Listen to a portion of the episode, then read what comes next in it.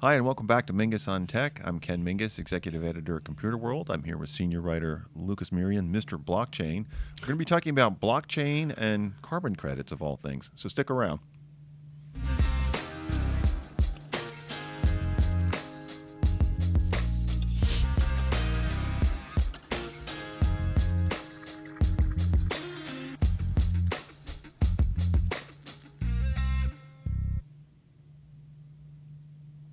Okay, and we're back.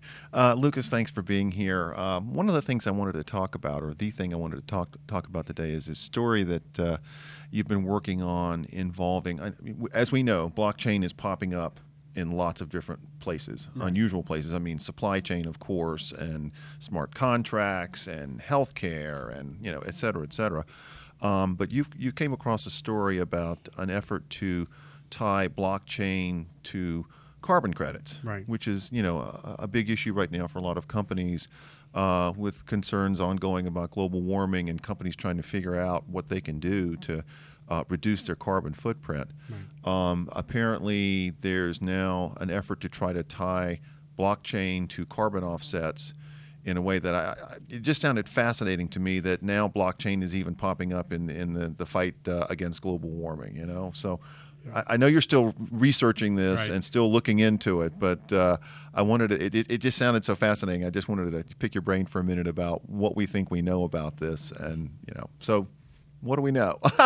so. Uh, often uh, times, um, as t- is being done today on, on blockchain crypt- through cryptocurrencies, yeah. uh, commodities are being tokenized. Okay. So what they're looking to do is create these digital tokens that represent, represent carbon credits. What's a carbon credit? Carbon credit is basically equal to one ton of carbon dioxide emission. Okay. So a company that's emitting uh, or is burning fossil fuels to operate emits so much carbon dioxide. Uh, that amount of carbon dioxide is capped under various regulations throughout the world, mm-hmm. uh, including the United States.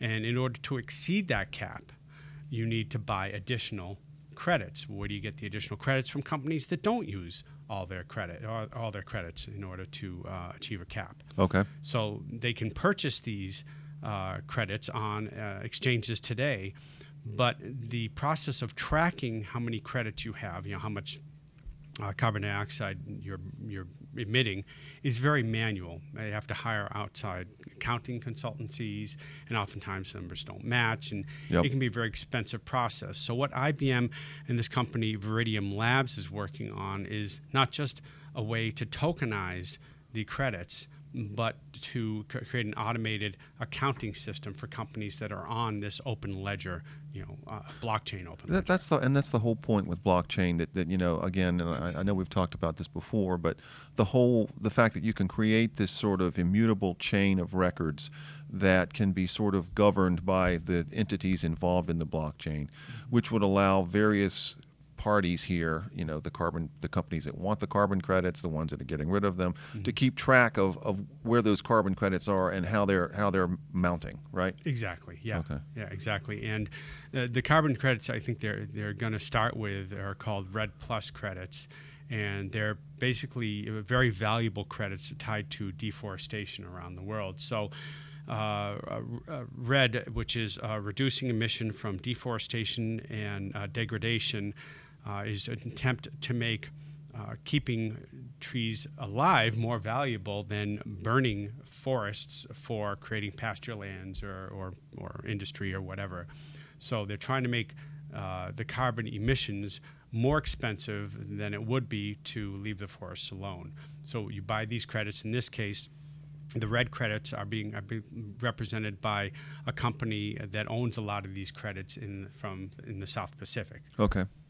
Uh, so initially, that's how what they're going to do. They're going to tokenize these particular credits, and then they're hoping to include other credits as they expand as the network uh, goes online, which is expected to go online. They're hoping later this year.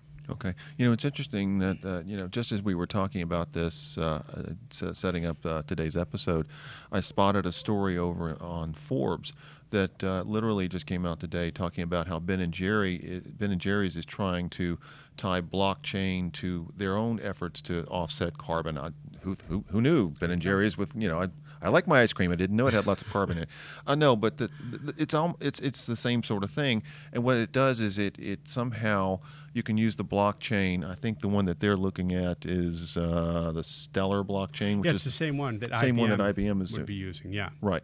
And what they do is they they basically peg every ice cream purchase becomes a microtransaction that is then somehow entered on the blockchain and then offset so that they can basically say for every scoop of ice cream, you know, one penny of this is going to go to offset credits, Right. uh, which I thought was really interesting because, you know, obviously, uh, you know, the, the, the thing with Veridium Labs is much more sort of industry specific, whereas the, it sounds like what Ben and Jerry's is doing is more sort of consumer facing. Yeah. Um, but it's just fascinating that uh, uh, you know blockchain is now being used to to try to offset carbon credits and help It's- with global warming. It's just an efficient. It's open, so it, it, everybody can see what's going on.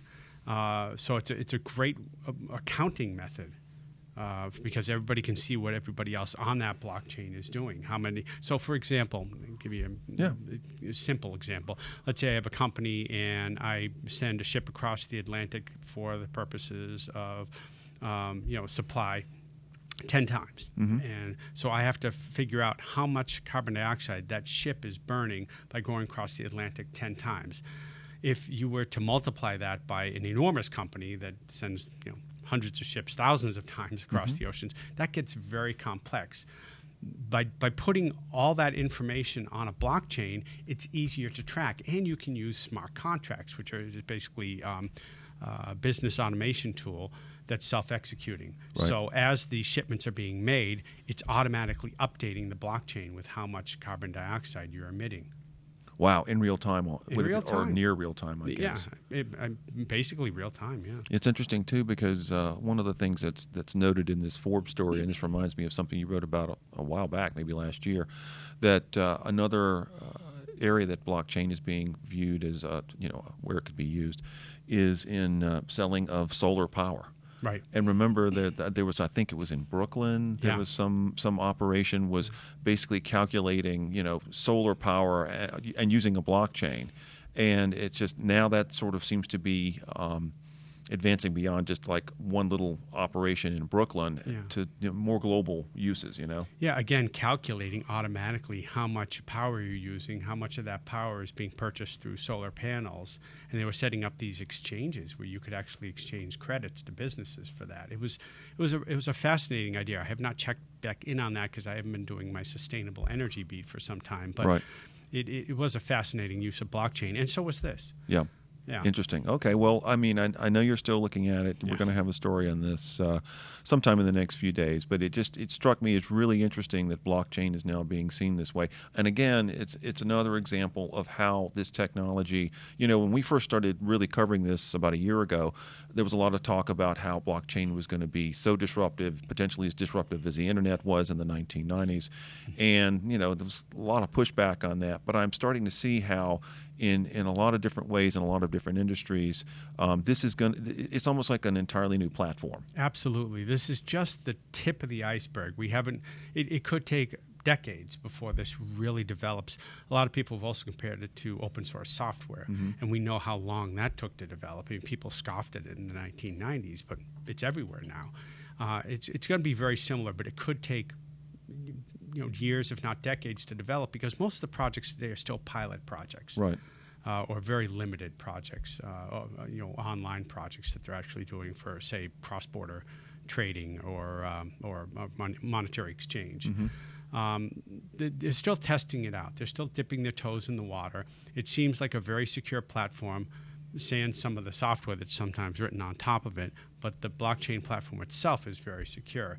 So they're they're still trying to figure out its its weaknesses and strengths and how they can apply it to business. But yeah, I would say, you know, just on my my own limited knowledge of of where this is going, it's probably going to touch just about every industry you can you can think of. Yeah, and it's interesting too. Uh, uh, every time I, I see stories about blockchain, it seems like IBM is somewhere nearby. IBM was one of the first service providers and um, um, service providers and uh, um, for better lack of a better word, uh, consultancy for blockchain uh, technology. And so what they have allowed companies to do is, again, using the term dip their toes in the water without having to build out their own infrastructure, without having to build out their own hardware, their servers for, uh, for blockchains. Uh, they can provide a service, an online service, to use blockchain. So you can try out blockchain using this service without having to uh, experience all the capital expenditure right. would. They, they, they sort of do all the uh, the dirty work for you, and then you can come in and on top of that, experiment with it and see how it's going to work for your industry. Exactly. And now I guess uh, it's carbon footprints, uh, Carbon next step for blockchain. Yeah. All right. Well, uh, Lucas, thanks a lot for the update. I really appreciate it. Um, for now, that's a wrap on blockchain.